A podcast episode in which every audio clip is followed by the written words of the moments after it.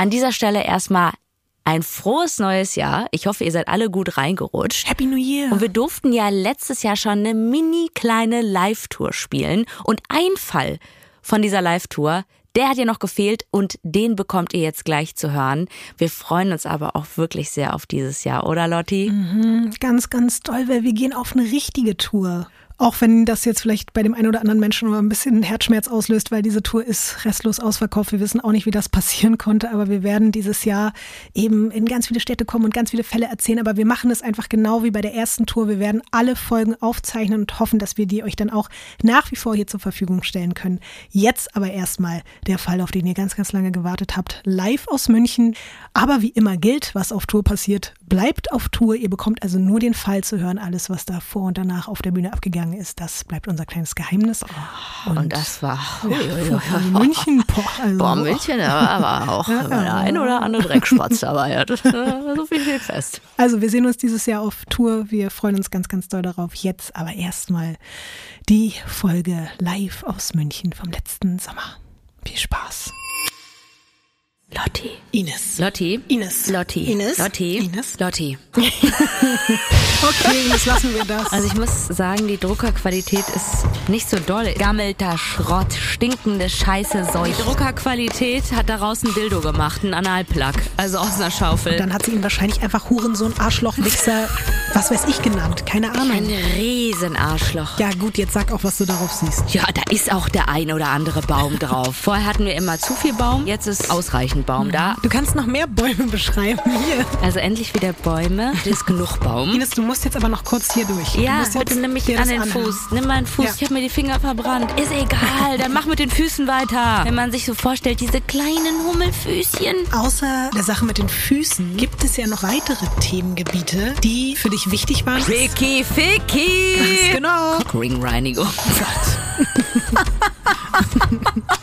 Werden Cockringe greif? Weißt du, was das, wie viel Emotionen das bei mir auslöst? Es wird gleich Emotionen in dir auslösen, wenn du hörst, wie viel Watt der neue Radiosender hat, Ines.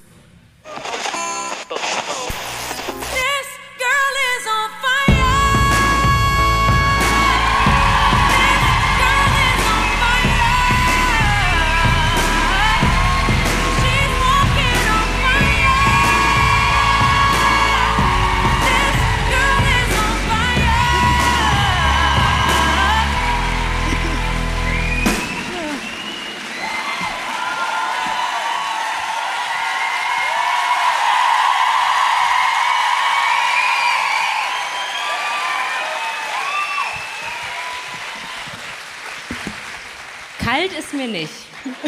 Das wollte ich nur mal sagen. Es ist einfach geil. Jetzt schon. Ey, München. Geht's so, euch gut? Solltest du erst mal abwarten, Ines. Dir nicht? Hier, ich melde mich. Mir geht's schlecht. Bist du nass geworden? Ja. Ja? Ja, ist jetzt ein Downer. Schon zu spät, weißt du? Ja, ich fand's geht so bis hierhin. Ja. Security, die weg. Ich finde es wieder so geil. Ines merkt auch immer die ersten Minuten gar nicht, dass ich auch noch da bin. Aber hey! Tachchen, Ines. Ey, ich finde das so toll, dass wir den Podcast machen vor Menschen. Ja, ich finde es auch komplett. Ich bin eher einfach immer ein bisschen überwältigt und bin so am Zittern und kurz vorm Weinen und du tanzt halt und twerkst und das ist auch genau richtig so. Und ich möchte auch an dieser Stelle sagen, ich freue mich so unfassbar, dass ihr alle heute hier seid. Das ist komplett surreal, das fühlt sich nicht echt an. Und ich freue mich sehr, sehr doll auch auf den heutigen Fall. Ines weiß wie immer von gar nichts, weil wir haben ja jetzt eine mini kleine Tour gespielt und wir haben uns halt wirklich im Vorfeld gesagt, oder ich habe im Vorfeld gesagt, ich kann es nicht ertragen, Ines jetzt dreimal hintereinander den gleichen Fall zu erzählen. Das ergibt keinen Sinn, das macht keinen Spaß. Also habe ich drei komplette Fälle jetzt vorbereitet. Wie krass ist diese Und Frau bitte?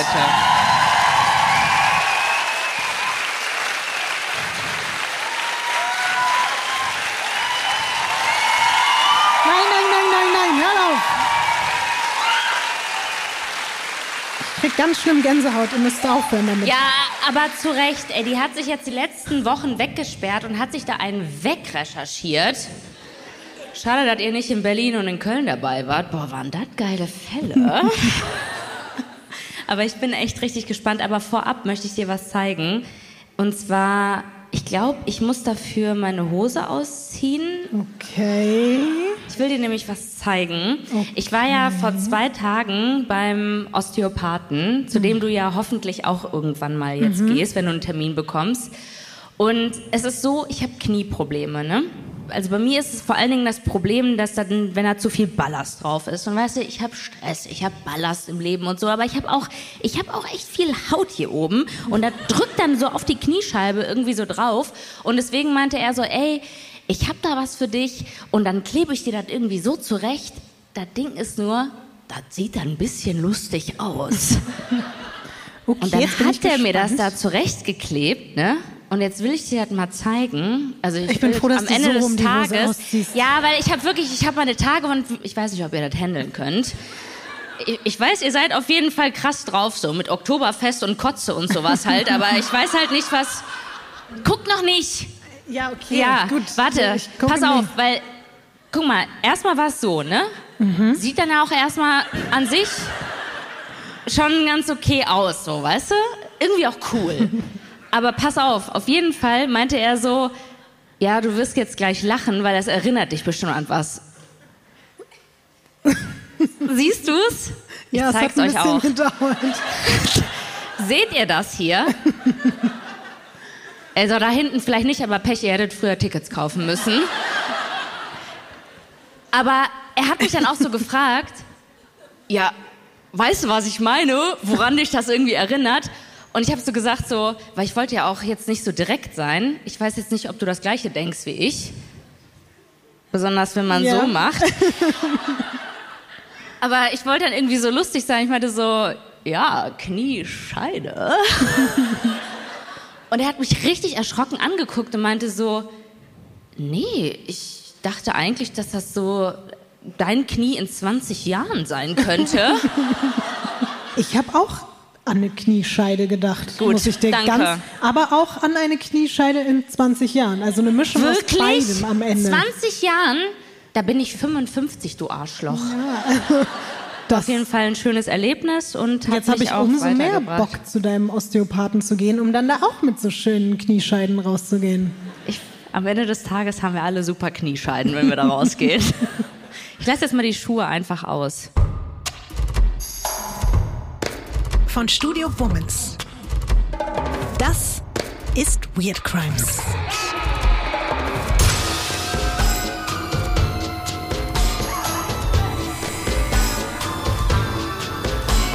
Der True Crime Podcast über die absurdesten, bizarrsten und unglaublichsten Kriminalfälle. Mit mir, Visavi. Und ich bin Ines Agnoli.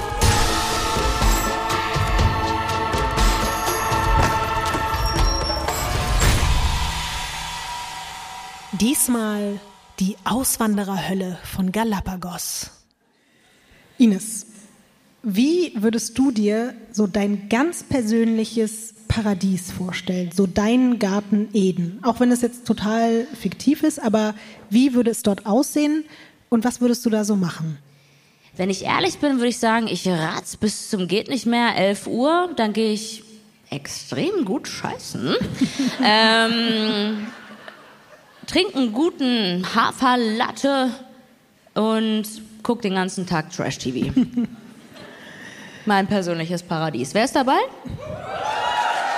Siehst du, das wollte ich jetzt nämlich dich genau eigentlich fragen, ob du in deinem Paradies auch andere Menschen dulden würdest. Du hast ja jetzt direkt schon ein paar Leute mitgenommen, also. Also ich bin total gerne für mich alleine und ich brauche das auch, aber so komplett im fucking Nowhere, als wir die Campingfolge aufgenommen haben. Ich dachte auch, als wir am Tag hingefahren sind, kann verstehen, warum Leute hier leben. Zack, bung, peng, würde dunkel, denke ich mir so, ich will hier weg.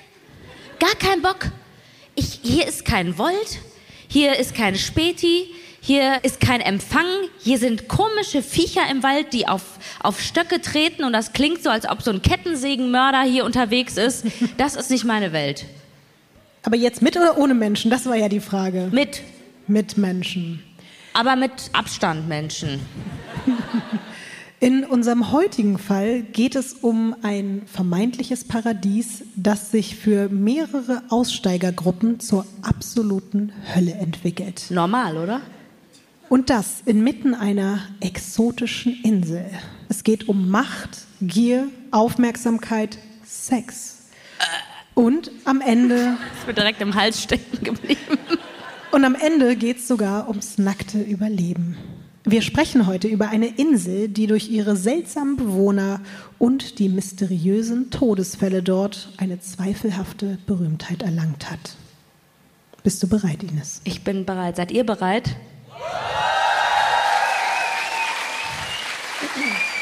Boah, klingt nach einem vielversprechenden Fall. Unsere Geschichte startet übrigens erstmal nicht auf dieser Insel, sondern in Berlin. Und zwar Ende der 20er Jahre.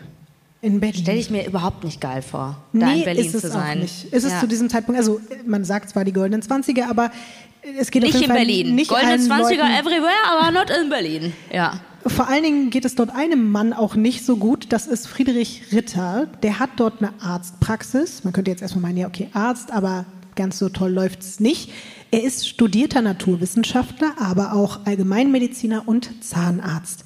Er hat so Mhm. ein bisschen einen Hang zu alternativer Medizin. Habe ich mir fast gedacht. Ja. Bei der Kombination. Er steht der medikamentösen Behandlung von Krankheiten eher kritisch gegenüber. Und er ist der Meinung, was mich sehr sauer macht, dass man alle gesundheitlichen Probleme durch die Kraft der Gedanken überwinden kann. Ritter ist 43, er ist kinderlos, verheiratet und eben nicht sonderlich glücklich mit seinem Leben. Er verachtet das Konsumverhalten der Menschen und er möchte einfach nur ein ganz reines, pures Dasein in der Natur führen. Unverdorben von Luxus, Alkohol, Kleidung und, da wirst du dich jetzt freuen, frei von tierischer Nahrung. Ja, Applaus mal. Eine Veganerin haben wir hier. Wenigstens eine, ist doch toll.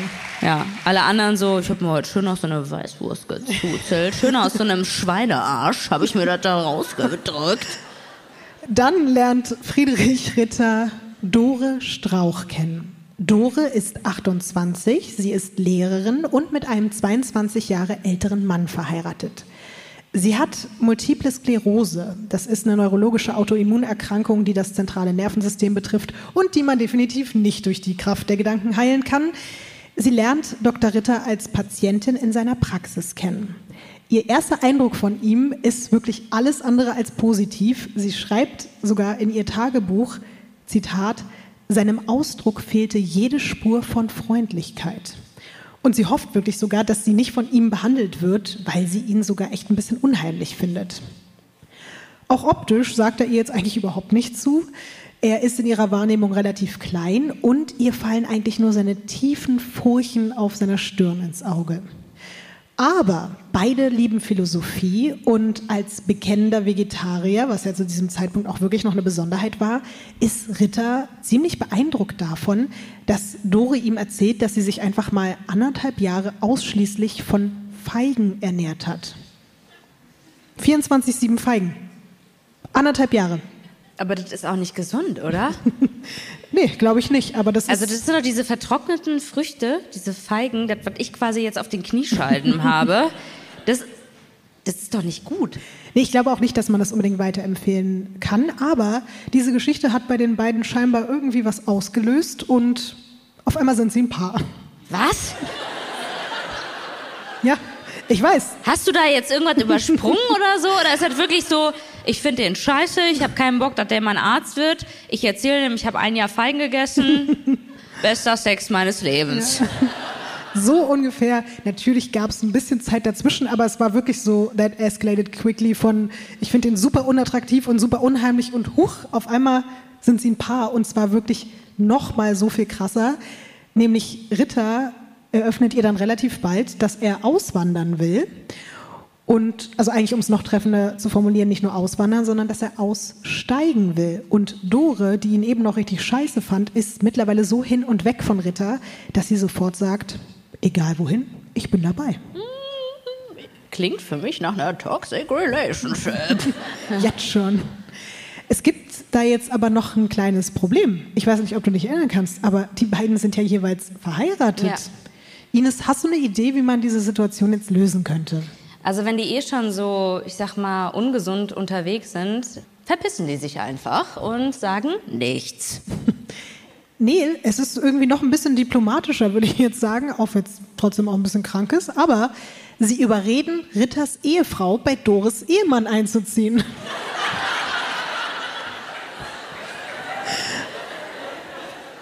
Aber es funktioniert. Frauentausch quasi nur ohne RTL 2. Und in der 20er Jahre Edition. Und hat geklappt ja. direkt. Ja.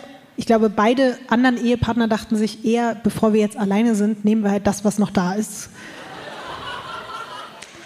Kennt ihr wahrscheinlich auch vom Resteficken-Club, ne? Ja. Auf jeden Fall ist dann dieser Partnertausch eben wirklich sehr erfolgreich über die Bühne gegangen. Die beiden packen ihre Sachen und machen sich dann bereit für das Paradies, von dem Ritter in einem Buch gelesen hat. Die Galapagos-Inseln, um genau zu sein, die Insel Floriana. Damit wir uns aber erstmal einen Überblick verschaffen können, wo die Galapagos-Inseln liegen und wie sie ungefähr aufgeteilt sind, darfst du dir das erste Bild angucken und ihr euch auch. Boah, ich habe jetzt voll mit so einem schönen Bild gerechnet. Und jetzt kommt hier so ein Erdkundebild. Ines, du kriegst gleich noch ganz viele schöne Bilder, beruhig dich. Also. Boah, nee, ey. Ich habe schon die Schildkröten da gesehen, weißt du? Guck doch mal oben rechts in der Ecke. Da siehst du nämlich so ein bisschen auch, wo das geografisch liegt und so. Kannst du da ein bisschen Ja, was mit? da sieht. Da ist viel Wasser, auf jeden Fall. Und da sind auch Inseln. Okay, bevor du jetzt hier noch gleich äh, schon wieder sauer wirst, bevor wir überhaupt angefangen Ich haben. bin wirklich enttäuscht Ja, vom ja, ersten. ist Dass okay. das das erste Ja, Bild ist, auch- was du in München auch zeigst. Nee, halt, Ja. stopp. Wir gucken uns jetzt nochmal Teile der Galapagos-Inseln von oben äh, geschossen von einem Vogel an. So, und jetzt, Ines. Boah, das dich jetzt ist richtig schön. Ist das äh, Galapagos äh, in den 20ern oder ist das wieder ein aktuelles Foto? Das ist nicht Galapagos in den 20ern, aber dazu, also erstmal erzähle ich kurz was über Galapagos. Diese Inseln gehören zu Ecuador. Das wollte ich dir neben, nämlich gerade mit der anderen Karte zeigen. Da hat man oben den kleinen Ausschnitt gesehen von Ecuador. So knapp 1400 Kilometer vom Festland entfernt. Es gibt insgesamt 13 größere Galapagos-Inseln und 130 kleine. Floriana, um die es heute gehen wird, ist die sechstgrößte. Sie ist 18 Kilometer lang, 16 Kilometer breit und hat 173 Quadratkilometer Fläche. Um das mal mit einer bekannten deutschen Insel zu vergleichen, Floriana ist damit fast doppelt so groß wie Sylt. Wie ist so dein erster Eindruck? Ja, das sieht für mich paradiesisch aus, aber nix, wo ich leben wollen würde, weil da ist ja nix. Außer Nature. Das stimmt. Und auch sehr viel, so sag ich mal, Gebirge, sehr viel, also sehr wenig Grün. Ich weiß nicht mal, ob da Bäume sind oder nur so Büsche. Aber das Wasser sieht warm und schön aus. Ich würde da gerne reinjumpen. Auf Floriana, die wir gleich noch sehen, die Insel, gibt es schon seit 1,5 Millionen Jahren vulkanische Aktivitäten. Im 17. Jahrhundert war das eine Pirateninsel. Ende des 18. Jahrhunderts wurde es dann eine Anlaufstelle für englische Walfänger. Und Nein. ja, tut mir leid, Ines. Ja, sorry. Floriana ist eine der vier Galapagos-Inseln, auf denen Charles Darwin damals die dortige Tier- und Pflanzenwelt ähm, untersucht hat und dort vor Ort Erkenntnisse für seine weltbekannte Evolutionstheorie gesammelt hat. Vielleicht erinnert ihr euch auch noch dieses ganze Survival of the Fittest Ding, was man auch in der Schule gelernt hat. Das geht alles darauf zurück. Jetzt schätzt doch mal, Ines, wie viele Leute zum damaligen Zeitpunkt auf Floriana leben. Zum Vergleich, ich sag dir noch kurz was dazu, auf der Hauptinsel San Cristobal sind es Ende der 20er Jahre knapp 400 Menschen. Ich muss noch mal ganz kurz gucken. Floriana ist ganz unten, da so also in der Mitte. sehr viel kleiner als San Cristobal. Ähm, und das ist hier das, ne? Nee, das sieht man gerade noch gar nicht. Deswegen gleich Ah kommt ja, er erst schön, dass du mir ein. Foto gibst und ich soll schätzen, wie viele Leute darauf. Äh, ähm, drei. Es ist krass, weil du bist gar nicht so schlecht. So, jetzt habt ihr gelacht, ne? ja. Auch wirklich mal, also Ines Schätztalent ist wirklich, also Von teilweise. super gut bis zu komplett miserabel. Aber es ist wirklich krass, Ines. In dem Fall wohnt niemand auf Floriana. Kein einziger Mensch. Die Insel ist zu diesem Zeitpunkt komplett unbesiedelt. Und jetzt bekommst du auch endlich zwei Bilder von Floriana. Ach so. Das untere ist sehr grün. Das gefällt mir besser als das obere. Das obere, wenn du mir das zeigen würdest und fragen würdest, wollen wir da hinfahren, würde ich sagen, nee. Das, was du da jetzt siehst, das sind, weil du ja immer Bäume willst und du hast zwar jetzt gedacht, das sind Sträuche oder Büsche, aber das sind Palo Santo Bäume. Ach toll. Ja. Und Mangrovenwälder gibt es dort auch. Dann gibt es, wie du schon gesagt hast, Berge und das ist ein erloschener Vulkankegel. Davon gibt es auch einige, weil das ist ja eben eine vulkanische Insel. Und auf der einen Seite, die man jetzt hier sieht, gibt es einen weißen Sandstrand. Auf der Rückseite gibt es sogar noch einen Strand mit schwarzem Sand. Ah, jetzt erkenne ich, dass das ein weißer Sandstrand ist. Ich dachte, das wäre irgendwie Schnee, ja. Schnee oder so Schaum, wenn das Wasser ungesund ist und sich ganz viel Schaum bildet. Deswegen Okay. war ich auch eher abgeturnt. Aber jetzt, wo ich weiß, dass es voll karibisch da ist. Ich wollte euch auch sagen, also wer jetzt there. denkt, dass da Schnee liegt, das ist ja so klimatisch gesehen wirklich unmöglich. Also einfach nur mal, das ist ein weißer Sandstrand. Außerdem ist die Insel noch komplett übersät mit erkaltetem Lavagestein. Teilweise ist es aber auch eben nicht erkaltet, sondern noch heiß und man kann da wirklich nicht mit normalen Gummischuhen drüber laufen, weil dir die Füße wegschmelzen.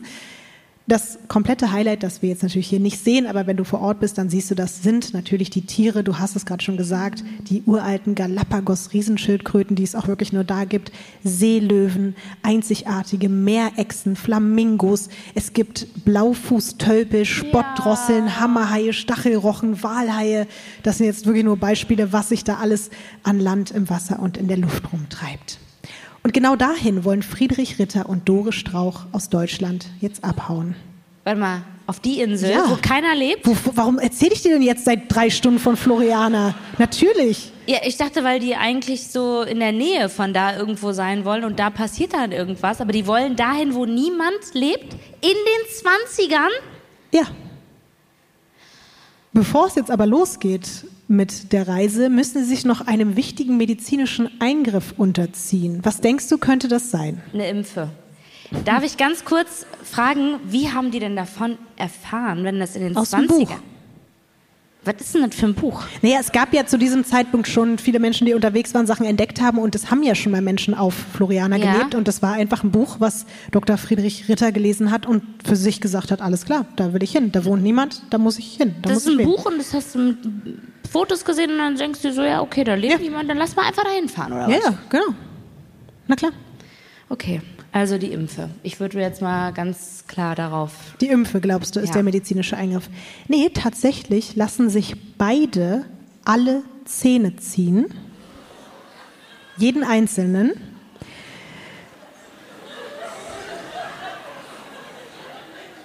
Einfach warum?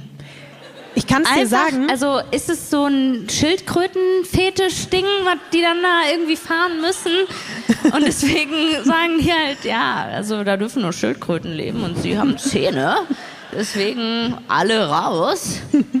Nee, äh, es ist ganz einfach. Sie wollen einfach keine Zahnprobleme bekommen. Und Zahnschmerzen sind eben Endgegner. Und zur damaligen Zeit konnte man auch nicht irgendwie einfach ein bisschen Schmerzmittel reinballern und dann war das vorbei. Und deswegen haben sie sich gesagt, lieber alle raus und dann haben wir keine Probleme mehr. Boah, stell mal vor, du lernst einen neuen Typen kennen, ne?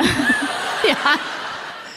Aber die waren auch schlau, damit Nee. die. Warte.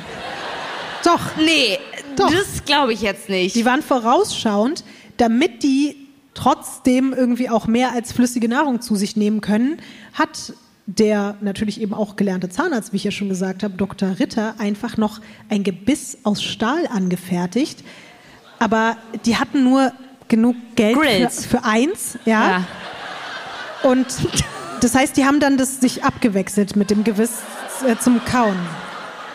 Jeder durfte das Gebiss dann nacheinander nehmen und dann hat die eine gekaut und dann hat er wieder gekaut. Ja, das muss Liebe sein. Auf jeden Fall ist es dann endlich soweit. Dore Strauch und Friedrich Ritter reisen 1929 nach Amsterdam. Von dort aus steigen sie auf ein Schiff, mit dem sie vier Monate nach Ecuador brauchen. Dort angekommen müssen sie dann noch Vier mal Monate? ja. Nach vier Monaten Schifffahrt müssen sie dann noch mal einen Monat warten, bis sie dann endlich ein Boot bekommen nach Floriana. Die Überfahrt dauert dann auch noch mal eine Woche. Also wirklich nach fast einem halben Jahr Reise haben sie es geschafft. Und also damals, ne, da hatte man ja auch noch kein Handy. Man hatte mehr Langeweile und wahrscheinlich hat man auch mehr geredet. Und dann denke ich mir so, reden ist doch auch gerade dann nicht so bei denen, oder? Ohne Zähne? Wenn beide so reden, man gewöhnt sich daran. Also. Und die wollten ja auch Weiß nicht mehr mit anderen nicht. Leuten reden. Die wollten ja auch weg. Ich glaube, das war dann auch scheißegal.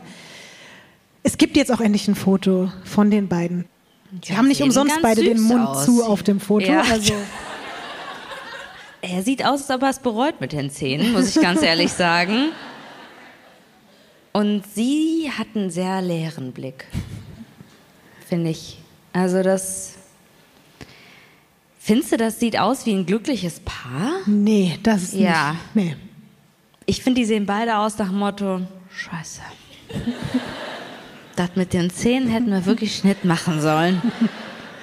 Alles andere ist okay, aber ja, was mit den Zähnen, das war blöd. Ines, ich kann dir ja noch was zu dieser Paarkonstellation sagen. Blowjob, das war, das war eine gute Idee. Ines, um dir das noch ein bisschen aufzuklären, weil vielleicht hast du es ja schon jetzt gespürt oder vielleicht siehst du es da schon. Bei Dore nicht ganz, weil die freut sich wirklich von ganzem Herzen auf die Zukunft mit ihrem Friedrich. Die liebt den wirklich und die würde alles für ihn tun. Und bei ihm sieht das ein bisschen anders aus.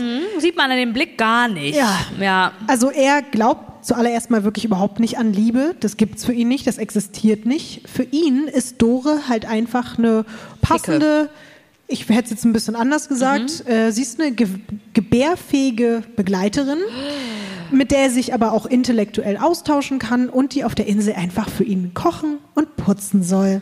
Mehr aber auch nicht. Also ein feministischer, woker, zahnloser Mann. Ganz ja. genau. Mhm.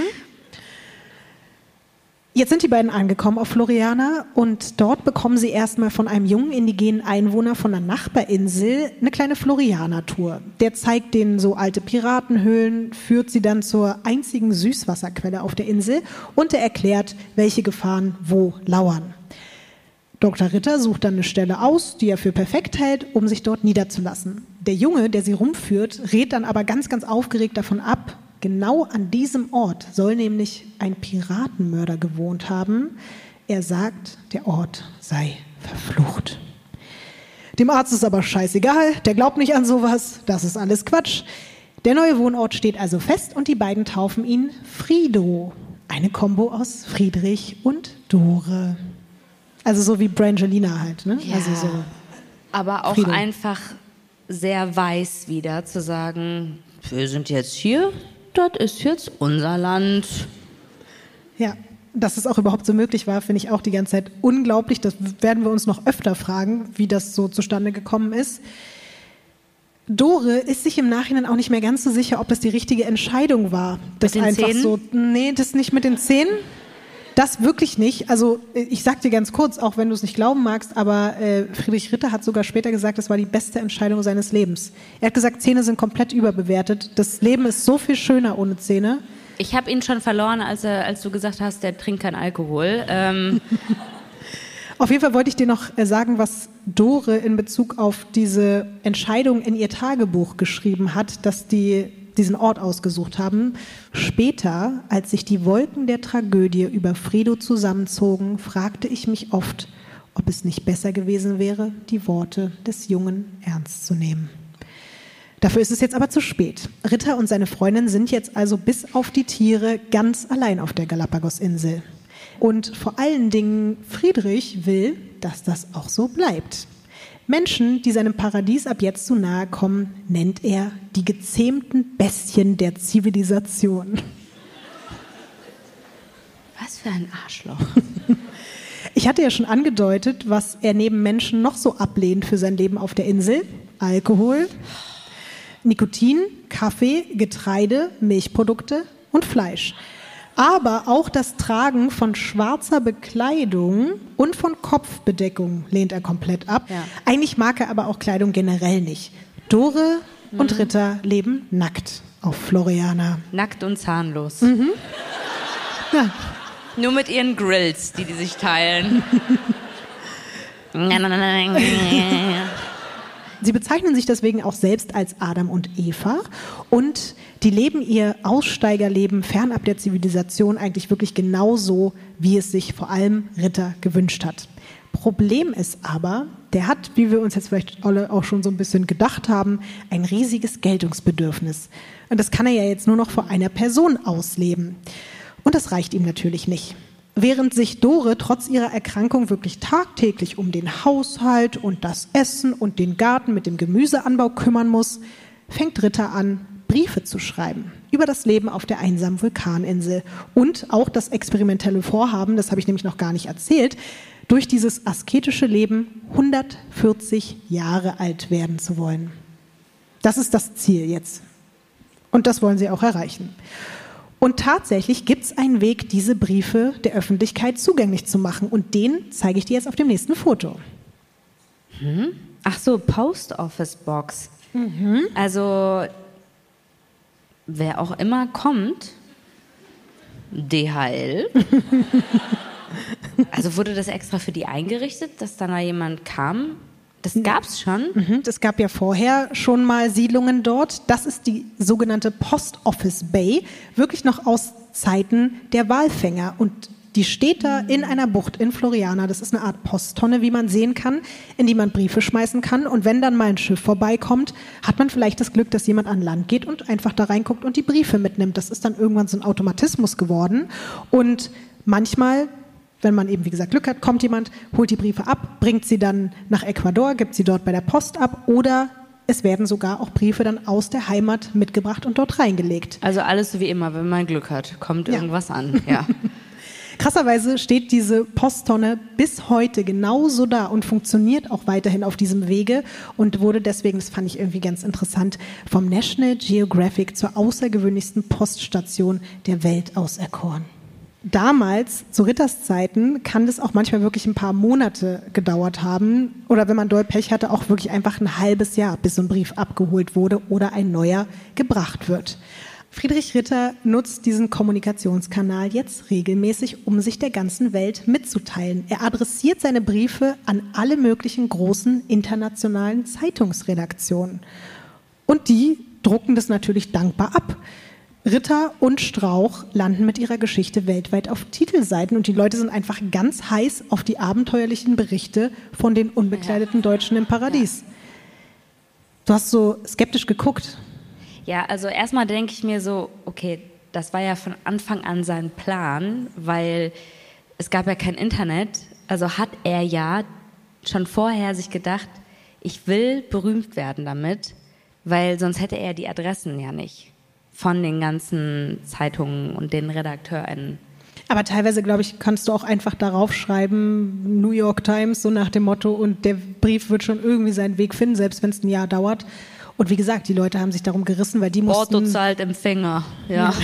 ja. Und dadurch, dass dann eben die Redaktion einfach kostenlos eine Story ins Haus bekommen haben, haben die sich natürlich nicht darüber beschwert und haben das einfach abgedruckt. Mit Fotos? Ähm, Fotos gab es zu diesem Zeitpunkt ja noch nicht, aber es sind dann auch immer mal wieder Journalisten oder Fotografen auch auf die Insel sogar gekommen, um dann Fotos von denen zu machen. Sonst okay. hätten wir ja jetzt auch nicht diese Fotos zum Also das ist später entstanden? Ja, das okay. ist nicht direkt bei der Ankunft entstanden, sondern ein bisschen später. Also da gab es wahrscheinlich den Stress, deswegen gucken die beiden auch so. so ein bisschen vielleicht, aber es war, glaube ich, von Anfang an auch nicht so okay. super entspannt zwischen denen.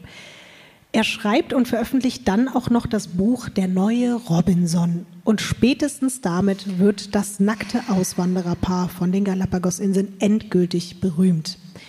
Bisschen dumm nur, dass Ritter das Leben auf Floriana sowohl in den Zeitungsartikeln als auch dem Buch halt so krass verherrlicht und romantisiert, obwohl es in Wahrheit viel härter, viel trostloser und anstrengender ist, dass sich jetzt auch ein paar andere Leute denken, boah, da hätte ich jetzt aber auch Bock, dort zu leben. Und so erreichen Ritter dann immer mehr Briefe in der Posttonne von seiner neuen Anhängerschaft, inklusive der Ankündigung einiger seiner Fans, die jetzt einfach planen, auch auf die Insel zu kommen. Für den Arzt natürlich ein absoluter Albtraum. Er schreibt daraufhin in einem seiner öffentlichen Briefe Folgendes. Wir erfuhren von der Robinson-Psychose in Deutschland und Amerika. Bei einigen Begeisterten geht die Psychose so weit, dass sie schreiben, sie seien bereits hierher unterwegs.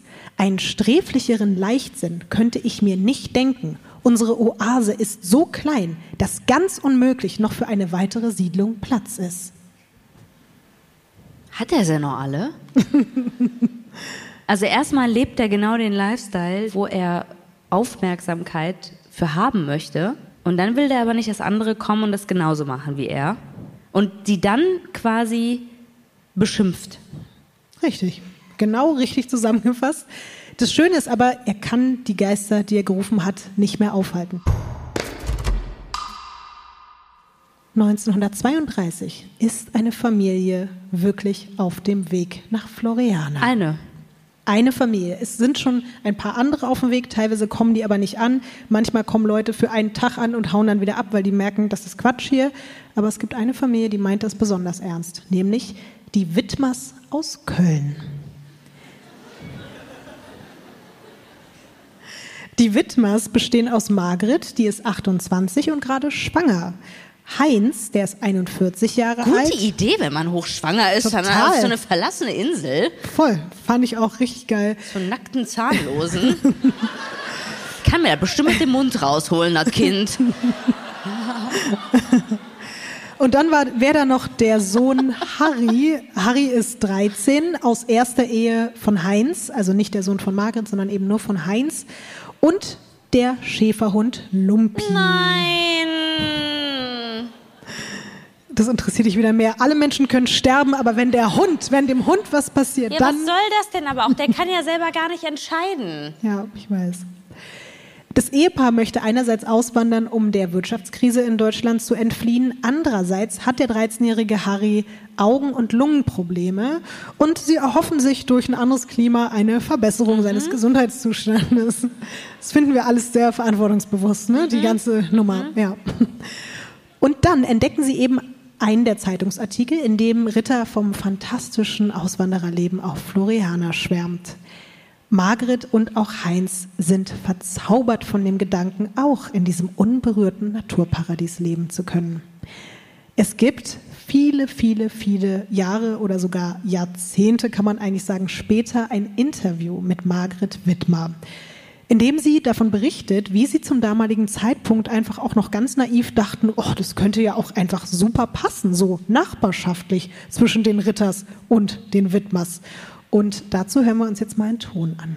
Da wurde ja auch 1930 in der Berliner Illustrierte die Geschichte von Dr. Ritter veröffentlicht.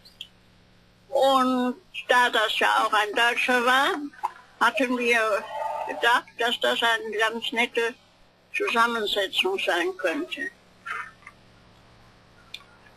Bueno, wir hatten uns etwas getäuscht, aber es war eine ganz gute Experienz ja für das Leben. Ich weiß nicht, ob ich es noch gehört habe. Sie hat gesagt, aber es war eine ganz gute Experienz ja fürs Leben.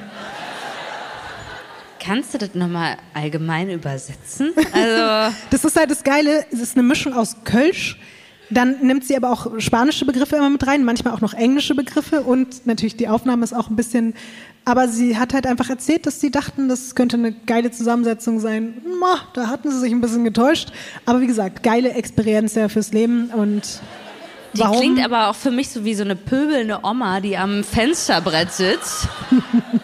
Aber geh du mir mit deiner Experienz da weiter und guck nicht so blöd. Dass sie sich da wirklich getäuscht hatten, was die zwischenmenschliche Kompatibilität betrifft, das erfahren die Wittmers sehr, sehr schnell nach ihrer Ankunft. 1932 erreicht die Familie dann auch wieder nach monatelanger Reise die Insel. Sie haben natürlich wirklich die Hoffnung, von ihrem Auswanderer-Idol mit offenen Armen empfangen zu werden. Aber statt Begrüßungskomitee gibt es von Ritter für die Neuankömmlinge folgende Worte. Wer nicht stark genug ist, um hier etwas Außerordentliches zu leisten, der soll lieber zu Hause bei Muttern bleiben. Das gibt sonst nur heulendes Elend inmitten einer unbarmherzigen Natur.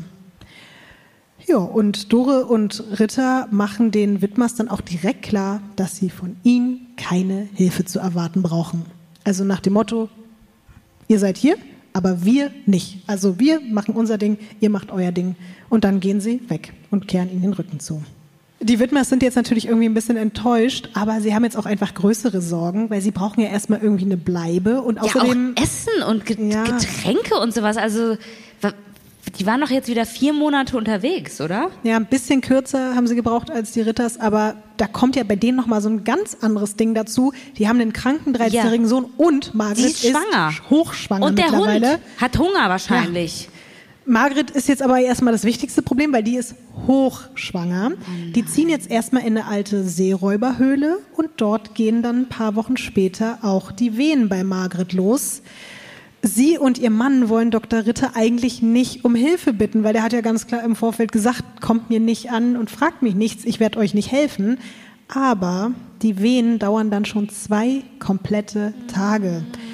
Also spricht Heinz den Arzt dann doch noch irgendwann an und fragt nach Unterstützung bei der Geburt. Was glaubst du, wie der reagiert hat?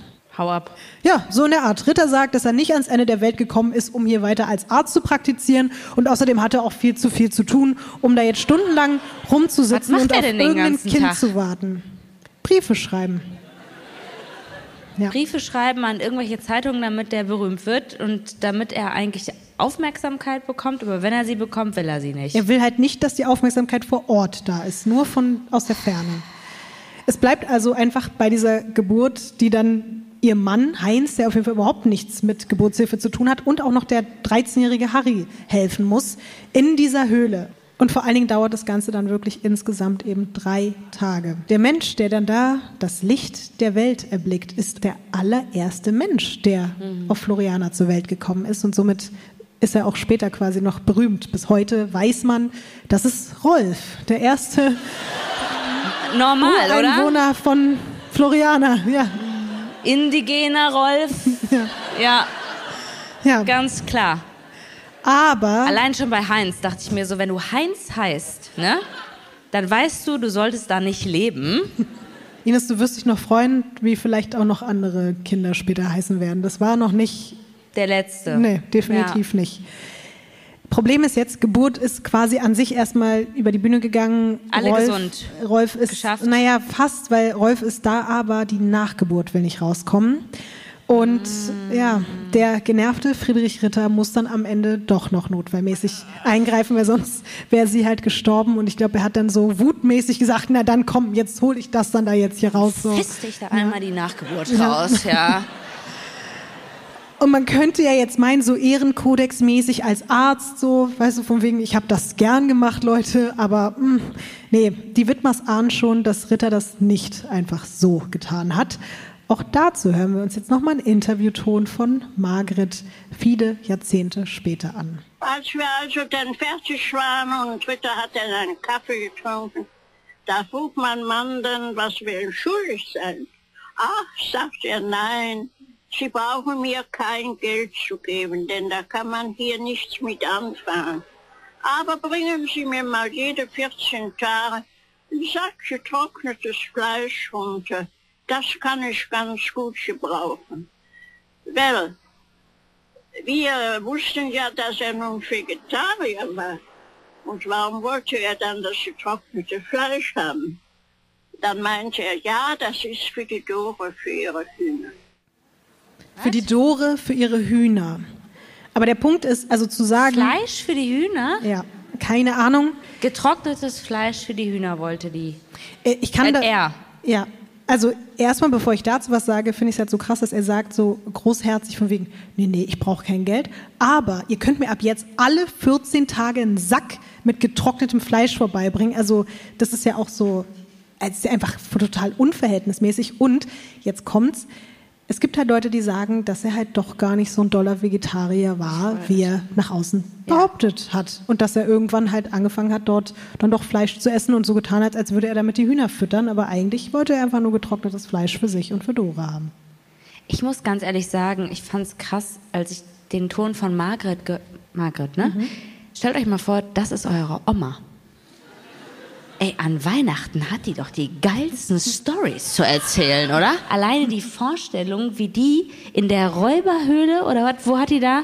Ja. Einfach zwei Tage lang mit Wehen lag und ein Kind geboren hat in diesem, in dieser Räuberhöhle. während die Familie wahrscheinlich so geguckt hat und sich gedacht hat, was brauchst du jetzt? Ja, ein Kissen wäre gut, ja, das haben wir nicht. Was brauchst du sonst? Wir haben Sand und Meerwasser. Und was die durchgemacht hat und dass die da einfach, dass du mir nichts, dir nichts so erzählt. Aber das ist auch noch lange nicht alles. Man könnte ja jetzt meinen, dass so ein Erlebnis vielleicht auch die Leute ein bisschen zusammengeschweißt hat, die Ritters und die Ja. Aber eher nicht. Das hat auf jeden Fall nicht dazu geführt, dass die jetzt beste Freunde werden, aber es ist so, dass man sich jetzt schon irgendwie gegenseitig einfach erträgt auf der Insel, aber trotzdem ist es auch so, dass Ritter und seine Lebensgefährtin die Widmers einfach als extrem einfältig und ihnen intellektuell unterlegen empfinden und deswegen gehen sie sich weiterhin aus dem Weg und alle machen so ihr Ding. Von der nun vierköpfigen Familie Widmer und dem Hund zeige ich dir jetzt auch endlich mal ein Foto. Du wirst dich vor allen Dingen über den Hund freuen. No, der lächelt doch, oder? Der hat wenigstens auch Zähne. Aber die auch, wie du siehst, da ist Margret, daneben ist Harry, der 13-jährige Sohn von Heinz und äh, Rolf natürlich auf dem Arm und Heinz selbst und Lumpi, der Hund, ist auch da. Anfangs war ich so ein bisschen, was zieht so eine Familie in den 20ern dahin? Aber die sehen, die sehen für mich auch wirklich so mehr nach Auswanderer aus, als ich gedacht habe. Gar nicht so Kölner-mäßig, oder? Und findest du auch, dass sie glücklicher aussehen als die Ritters? Ja, also besonders der Vater und Rolf zusammen. Also der Hund, Vater und Rolf, also die sind, die sind für mich auf jeden Fall so Goals, wenn ich so an Happiness denke. Und der Sohn ist so ein bisschen, bin jetzt gerade in der Pubertät, würde gerne fingern. Ist niemand da? Außer der Hund, der Lumpi. Warum? Ja. Und die Mutter ist einfach ein Endgegner. Also die ist so, kommst mir blöd, Nackenschelle. Wahrscheinlich haut die auch irgendwelche Bäume einfach mit ihren Füßen so um. Und ist so richtig im Survival-Modus drin, nachdem die das alles mit der Geburt hingekriegt hat. Ja, also für so einen Teenager scheiße, oder? Voll. Aber es ging ja, wie gesagt, eigentlich auch darum, dass es ihm gesundheitlich dort besser gehen könnte, aber das hat, wie gesagt, leider nicht so richtig funktioniert. Was man da jetzt aber vielleicht auch schon im Hintergrund sieht, vielleicht hast du oder habt ihr das auch schon äh, bemerkt, die Widmers haben sich inzwischen wohnmäßig abgegradet. Sie haben sich nämlich ein Plätzchen schön weit weg von Ritter und Dore gesucht. Zu Fuß so 45 Minuten. Und deswegen habe ich dir auch das Bild gezeigt, damit man mal sieht, wie weitläufig die Insel ist. Und da muss man einfach von der einen zur anderen Seite. Und auch, weil Margret Wittmer, wie sie in ihr Tagebuch schreibt, sogar wirklich mittlerweile ein bisschen Angst vor Friedrich Ritter hat. Der hat nämlich von einem amerikanischen Millionär, der da ab und zu mal mit seiner Yacht vor Floriana Anker legt, Dynamit, eine Jagdflinte und Cyankali geschenkt bekommen. Also keine China-Böller, wie ich gedacht habe. Nee. Und er macht halt daraus auch kein Geheimnis, dass er jetzt ein kleines Waffenarsenal zu Hause hat. Und Heinz und Margret wollen mit all dem nichts zu tun haben. Sie wollen einfach nur in Ruhe und Frieden auf Floriana leben. Also nennen sie ihr kleines Reich Asilo de la Paz, Zuflucht des Friedens. Ich zeige dir jetzt auch mal von beiden Hütten bzw. Häusern der jeweiligen Aussteiger oder zumindest im Ansatz, man kann nicht alles sehen, aber guck dir einfach das nächste Bild an. Okay, wie playermäßig kann man bitte da sitzen? Der sieht irgendwie nicht so nach Aussteiger aus, oder? Das ist so wie so ein irgendwie ein gut ausgestattetes Gartenhäuschen. Und das andere ist wirklich mehr so, wo ich denke, ah ja, das ist in der Nature, irgendwo am Arsch der Heide. Obwohl die beiden Familien ja jetzt wirklich eine Dreiviertelstunde voneinander entfernt leben, gibt es trotzdem alle möglichen Rivalitäten. Vor allem natürlich um Ressourcen, Wasser, Früchte, Nutztiere, aber auch wirklich ganz plump einfach darum, wer jetzt das bessere Haus und den prächtigeren Garten und den grüneren Rasen hat. Also eigentlich all das, was du auch genauso in irgendeiner Einfamilienhaussiedlung in Deutschland haben könntest, wo vorher alle Beteiligten eigentlich geflüchtet sind. Höllische Nachbarn einfach. Aber noch ahnt niemand der Anwesenden, dass all das bald komplett egal sein und es auf der Insel plötzlich um sehr viel elementarere Dinge gehen wird. Im Nachhinein wirkt es wirklich fast so ein bisschen wie ein düsteres Omen, als auf der Nachbarinsel Isabella ein Vulkan ausbricht und sich der Himmel über den Galapagos-Inseln wirklich über Tage blutrot färbt. Denn dann betritt eine Person Floriana, über die Dore Strauch in ihr Tagebuch schreibt, Satan came to Eden. Also Satan ist nach Eden gekommen. Und diese Person bringt nicht nur ihre treuen Begleiter, sondern auch jede Menge Lügen, Gewalt und den Tod mit auf die Insel. Wen oder was stellst du dir denn jetzt unter Satan vor? Also, irgendjemand kam, der noch beschissener ist, noch weniger Zähne hat, noch nackter ist und noch verlogener ist als der Dr. Ritter.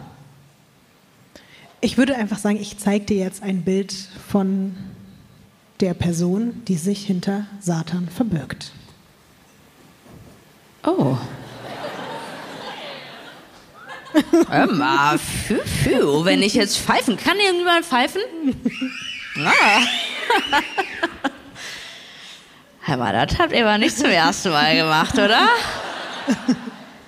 Ja, sieht Pin-Up-mäßig aus. Da sind Achselhaare am Start. Da ist, glaube ich, ein Messer, oder? Also die Frau sieht aus, als ob die weiß, mit ihren Achselhaaren und eben mit ihrem Messer umzugehen. Ich würde vermuten, die hat Zähne, Richtig? oben und unten, und ist manipulativ as fuck und wahrscheinlich bitterböse. Ich würde behaupten, die hat was mit dem Ritter. Das ist Baronin Eloise Verbon de Wagner-Bousquet. Können wir uns auf Baronin einigen? Weil Ja. das werde ich mir sonst nicht merken.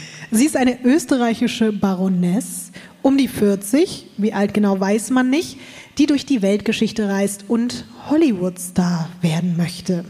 Man sieht sie jetzt auch zugegeben auf diesem Bild nicht in ihren alltäglichen Klamotten. Das Bild ist schon einige Monate nach ihrer Ankunft auf Floriana entstanden und da hat sie nämlich für den Stummfilm eines Amerikaners sich als Piratin verkleidet, in der Hoffnung, mit dieser Rolle berühmt zu werden. Spoiler, dadurch ist sie auf jeden Fall nicht berühmt geworden. Aber wir kommen nochmal zu ihrer Ankunft zurück.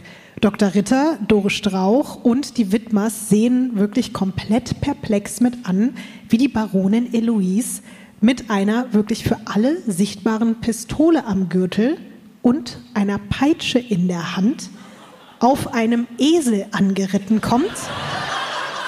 Ey, ganz normaler Freitag in Berlin. Im KitKat Club. Also, Ines, sonst weißt- kommst du da gar nicht rein. Ines, du weißt, dass ich mal morgens nach deinem Geburtstag einfach einen Dromedar getroffen habe.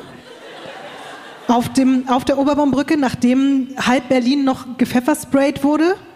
Ach, der Geburtstag, Ja. der Legendary Geburtstag. Ich wollte nur War ein kurz guter sagen, Geburtstag. Ja. Ich wollte nur kurz sagen, ich kam, hat sich wahrscheinlich eh nicht angefühlt, als ich dieses Dromedar morgens um sieben vollkommen besoffen. Aber meinst du, war wirklich ein Dromedar oder waren die Reste von. Pfefferspray, der noch in deinem Auge? es gibt ein Foto von mir mit dem Dromedar. Es, hat, es war wirklich da. Ich, Ja, dann kann er ja nicht so schlimm gewesen sein, wenn du dann noch ein Selfie mit dem Dromedar gemacht hast. ich zeig dir das War später. zwei auf jeden Jahre Fall. mit dem dann noch zusammen. Ich zeig dir das auf jeden Fall später. Also, wie gesagt, die sitzt da auf diesem Esel mit der Pistole und der Peitsche in der Hand und bei ihr sind drei Männer und unglaublich viel Baumaterial. Was glaubst du denn, wer diese Männer sein könnten, die sie dabei hat? Ihre Cousins. Das sind alle drei ihre Liebhaber. Ah, Zwei von ihnen kann ich dir jetzt mal in Form des nächsten Bildes zeigen.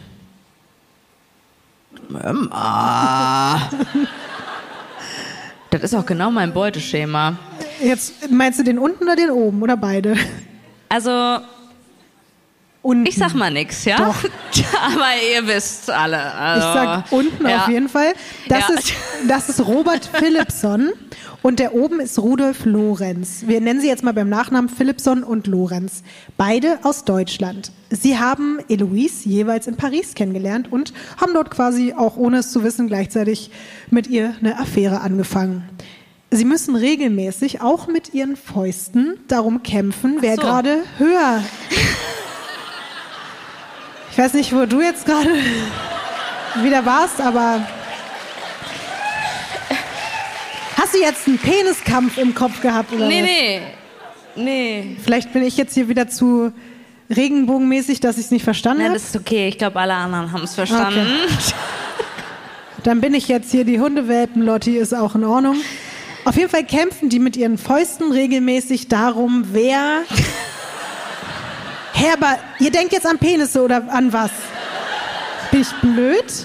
Na gut. Vielleicht erzählt es mir irgendwann später jemand. Es geht auf jeden Fall darum, wer denn Dafür liebe ich dich gerade ganz doll. Wirklich. Wirklich. Ich verstehe es einfach nicht.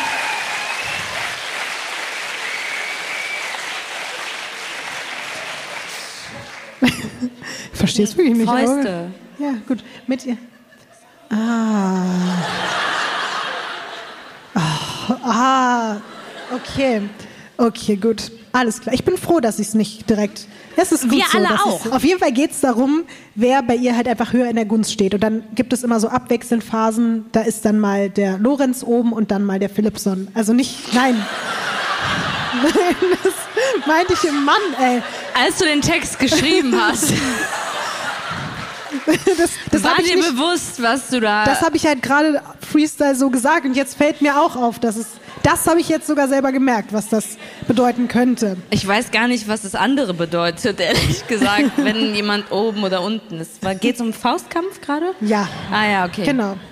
Auf jeden Fall ist es so, dass die Baronin auch einen dieser Zeitungsartikel gelesen hat von Adam und Eva auf Floriana. Und sie muss ihre Liebhaber dann nicht lange bitten, sie Richtung Galapagos zu begleiten. Und sie sollen dort, also die beiden, für die Baronin ein Luxushotel für amerikanische Millionäre bauen. Die Hacienda Paraíso. Und es soll sowas werden wie ein Miami für Galapagos. Ja, das ist zumindest der Plan. Der dritte Mann im Bunde, der jetzt nicht mit auf dem Foto ist, der mit Eloise auf der Insel ankommt, der ist erst auf dem Weg spontan in Ecuador dazu gestoßen. Jetzt sehe ich es auch. Ich habe hier aufgeschrieben, dazu gestoßen. Und jetzt denke ich mir, du könntest mir gleich wieder einen Strick draus drehen, aber ich, gut. Auf jeden Fall haut der nach wenigen Wochen mit dem erstbesten Boot direkt wieder aus Floriana ab. Vorher schleicht er sich aber noch heimlich zur Familie Wittmer und auch zu Dore und Ritter, um sie zu warnen. Und auch, um ihnen mitzuteilen, dass die Baronin wahnsinnig sei und eine pathologische Lügnerin ist. Aber diese Warnung kommt zu spät. Die Baronin ist da und sie ist gekommen, um zu bleiben. Und die fängt von Minute eins auf der Insel damit an, sich wie die Herrscherin über ihr Königreich aufzuführen. Und nun sind sich Heinz, Margret, Dore und Ritter ausnahmsweise auch wirklich mal alle einig, diese Frau ist der Teufel. Aber warum? Also, ich meine, klar. Das wirst du gleich erfahren, Ines. Ja, okay. Ja. Dann, dann Dafür erzähl bin doch ich bitte. da. Ja, das wollte ich ja. gerade machen. Margret Wittmer hat diese erste Begegnung mit Eloise auf Floriana auch nochmal in diesem schönen Interview viele Jahre später kommentiert. Und weil es da auch um Füße geht, müssen wir uns das natürlich anhören. Man wusste, dass diese Person, man konnte sagen, sie ist nicht normal, aber dass sie direkt drei Männer mitbringt, nicht? Mit einem hat man ja meistens genug, ja. Aber die war wahrscheinlich nicht genug. Weil sie ja ein Stück zu Fuß gegangen war. Und da es schön am Regnen war, und da musste sie ja direkt ihr Fies gehabt haben, nicht? Und da musste Lorenz Wasser holen von der Quelle. Ich habe den einen Eimer geliehen und dann hat die Gnädige die Füße gewaschen bekommen. So wie Christus seinen Jüngern die Füße wusch. Ne? Natürlich machte das bei uns direkt einen lächerlichen Eindruck. weil man ja annahm, man gehörte noch zu den normalen Menschen. Ne? Hast du was verstanden, Ines? Ehrlich gesagt, als ihr alle gelacht habt, dachte ich mir so, 어? Also, das habe ich überhaupt nicht verstanden. Also angefangen, das fand ich schon mal ganz süß. Am Anfang sagt sie ja, da kommt die halt mit den drei Männern und normalerweise hat man ja schon mit einem genug zu tun. Ah, Das war das Erste. Kirsche Seele, die.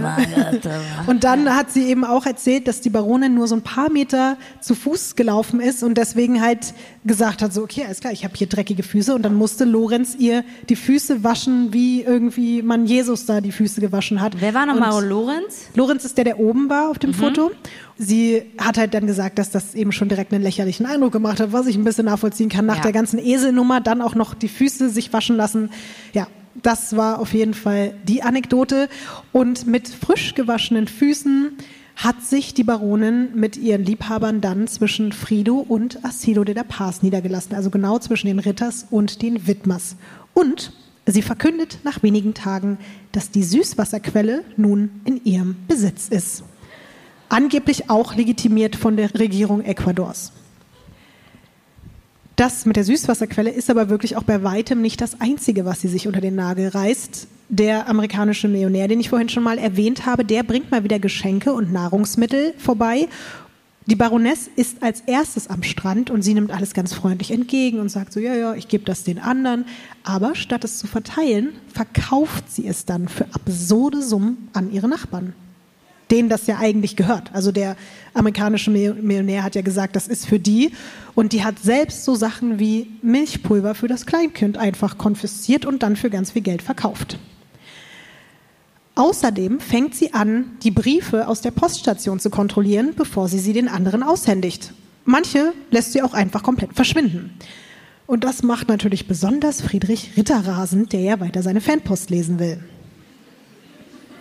Solltest du dich jetzt vielleicht gefragt haben, warum wehrt sich niemand gegen diese Frau? Weil ich meine, die kommt dahin, nimmt alles weg und sagt, das ist jetzt alles meins. Nee, das habe ich mich tatsächlich nicht gefragt. okay. Ich glaube, das passiert halt einfach mit so Menschen, die sehr manipulativ, dominant und Psychos sind. Die trauen sich dann Dinge und dann sind andere davon so eingenommen und denken sich so, ja, irgendwie scheiße, aber wir trauen uns jetzt auch nichts zu sagen und dann passiert das einfach. Also ich wäre auf jeden Fall so, dass ich auch sagen würde, ich finde die richtig scheiße, aber wenn die kommt, wäre ich so, soll ich Füße waschen oder was? äh, ja. Ich glaube, in dem Fall geht es auch einfach darum, dass wenn sie jemand kritisiert, was die auch teilweise machen, also die Ritters und die Widmers gehen auch zu ihr und sagen, das geht so nicht, packt sie halt die Peitsche und die Knarre aus. Ja, genau. Also so einfach, da muss sie noch nicht mal mehr dann groß irgendwas sagen, sondern die geht sofort auf die Leute los mit den Waffen. Also ich meine, die ist ja mit einem Selbstbewusstsein auf diese Insel gekommen, schon mit, äh, mit drei Typen, einem Esel, einer Knarre und einer Peitsche. Das ist schon eine Ansage an sich. Also ich glaube, da bist du auch schon so, dass du denkst, das ist kein Kostüm, das meint die halt einfach ernst. Äh, Und mit der, vor der hat man dann einfach Respekt. Apropos Esel, du musst jetzt ganz, ganz stark sein. Als dann auch noch Doris Strauß geliebter Esel stirbt, vermuten einfach alle, dass die Baronin dahinter steckt und dass die zu allem fähig sein könnte. Das bestätigt sich dann auch nochmal, als eines Nachts ganz plötzlich ein total aufgelöster Rudolf Lorenz bei Ritter und Dore vor der Tür steht und der berichtet wirklich unter Tränen komplett fertig, dass Eloise ihm quälen und auspeitschen würde und ihm verbietet, sich beim Doktor Hilfe zu holen, obwohl er total krank ist. Das juckt den Arzt jetzt natürlich weniger, weil er hat halt nach wie vor keinen Bock, irgendwen zu behandeln. Aber die anderen Informationen findet er schon ein bisschen interessant. Also Gossip findet er schon gut. Ja, vor allen Dingen den Gossip, der jetzt kommt. Lorenz beichtet nämlich, dass die Baroness eigentlich gar keine Baroness, sondern eine Betrügerin ist. Ihr Adelstitel ist ausgedacht. Sie kommt gar nicht aus Österreich, sondern aus Deutschland. Na klar. Sie hat unter anderem als Nackttänzerin in zwielichtigen Etablissements gearbeitet und ihr ganzes scheinbar vornehmes Verhalten hat sie sich einfach nur aus Filmen angeeignet. Sie ist komplett pleite und ist auf Floriana, um einen Goldschatz zu finden. Ach, wegen den Piraten. Richtig. Das Ja. mit dem Hotel stimmt trotzdem, aber sie will den Goldschatz finden und mit dem Geld vom Goldschatz dann dieses Luxushotel aufbauen. Aber sie weiß ja nicht, ob ein Goldschatz da ist, Sie oder? vermutet es auf jeden Ja. Fall. Ihr Liebhaber fleht Dore und Ritter nach seinem heimlichen Besuch an, der Baroness nichts zu sagen, weil die darf auf gar keinen Fall mitbekommen, dass er überhaupt nur mit den Nachbarn geredet hat. Und was glaubst du, macht Ritter daraufhin? Redet mit den Nachbarn. Du meinst mit der Baroness? Ach so. Nee, ich dachte mit den anderen Nachbarn, Ach so. weil die sich so verbünden dann Ah. doch irgendwie, weil ich glaube irgendwie an das Gute und dass sie sich dann doch in so einer Extremsituation zusammentun und sagen, guck mal, das war scheiße mit der Nachgeburt und so, ne? das hätte ich von Anfang an, ich hätte das nicht mit dem Trockenfleisch machen sollen, ich hätte die einfach direkt da reinfassen sollen, die rausholen. Wir hätten die Nachgeburt auch super trocknen können für die Hühner. Ähm, ihr seid super Menschen, Margret, du, der Hund, der Rolf, Spitzenleute. Das war scheiße von mir, ich sehe das jetzt ein. Das wäre meine Wunschvorstellung gewesen. Ja, war nicht ganz so, aber tatsächlich ein ganz kleines bisschen hast du schon recht. Aber der erste Schritt ist erstmal, dass Ritter einen Beschwerdebrief an den Gouverneur der Galapagosinseln schreibt. Darin nennt er Eloise eine Dienstmagd, die sich einbildet, eine Prinzessin zu sein. Und dann packt er auf jeden Fall auch noch Heinz und Margret Wittmer die neuesten Erkenntnisse über die angebliche Baronin auf den Tisch. Und Heinz Wittmer denkt sich, ja, eigentlich absolut richtiger Move, den Ritter gebracht hat. Und auch der wendet sich nun an die ecuadorianische Regierung. Es dauert dann fast ein Jahr, bis ein Beamter, der für die territoriale Verteilung der Galapagosinseln zuständig ist, zusammen mit einem Dolmetscher auf Floriana erscheint, um die Probleme zu lösen. Was juckt die das auch, oder? Warum sollen die überhaupt irgendwie Besitz von Land überhaupt zugesprochen bekommen? kommen sie aber. Es, ich finde es auch absurd, aber es ist so. Der Beamte von der ecuadorianischen Regierung bleibt dann auch über Nacht auf Floriana. Rate mal, wo er schläft. Bei der Baronin. Bei der Baronin, bei Dann, Eloise. Dann wieder drei, oder?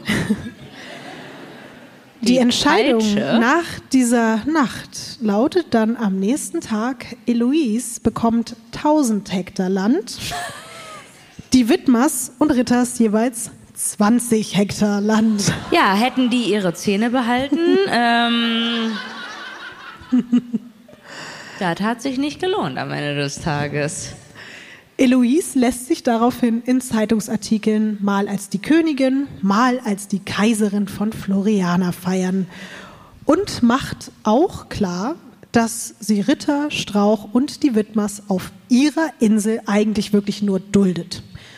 Und du kannst dir vorstellen, dass vor allem Friedrich Ritter, der sich ja so als Urvater Florianas sieht, jetzt endgültig genug hat. Und auch er lässt die Welt weiterhin daran teilhaben. In einem seiner öffentlichen Briefe schreibt er Folgendes. Der Hass ist tödlich und wir sind selbst neugierig, wie das Drama enden wird, wenn ihr die Mittel und ihre sklavischen Jünglinge nicht ausgehen. Es ist traurig, dass man auch hier nicht in Ruhe gelassen wird. Grausames Karma.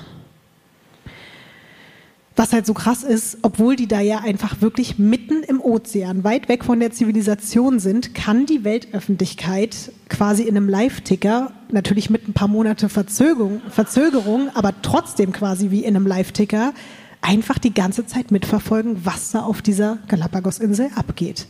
Ich habe dir mal einen Ausschnitt aus einem Original-Zeitungsartikel über Eloise mitgebracht, in dem sogar das Wort weird vorkommt. Und deswegen dachte ich, das müssen wir uns äh, hier nochmal angucken.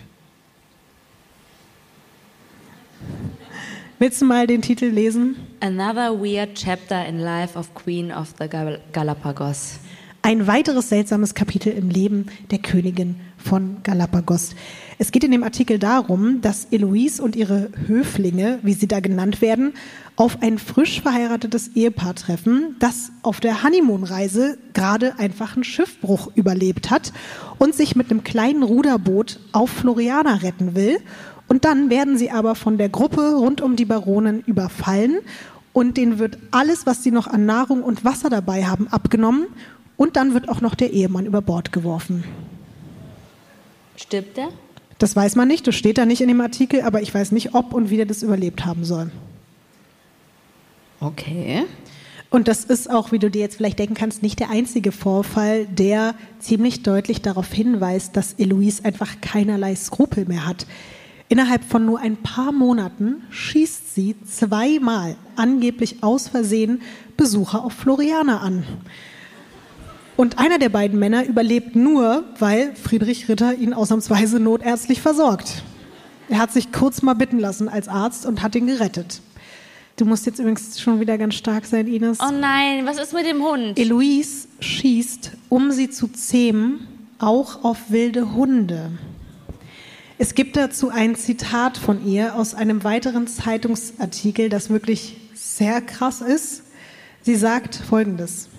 Männer und Hunde sind sich da ähnlich. Wenn sie nicht freiwillig kommen, muss man sie mit Gewalt unterwerfen und dann wieder aufpäppeln.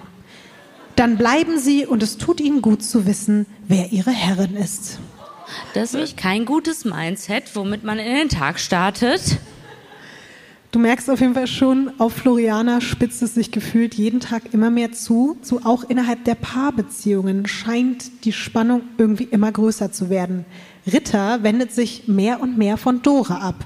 Auch in seinen Briefen lässt er kein gutes Haar mehr an ihr.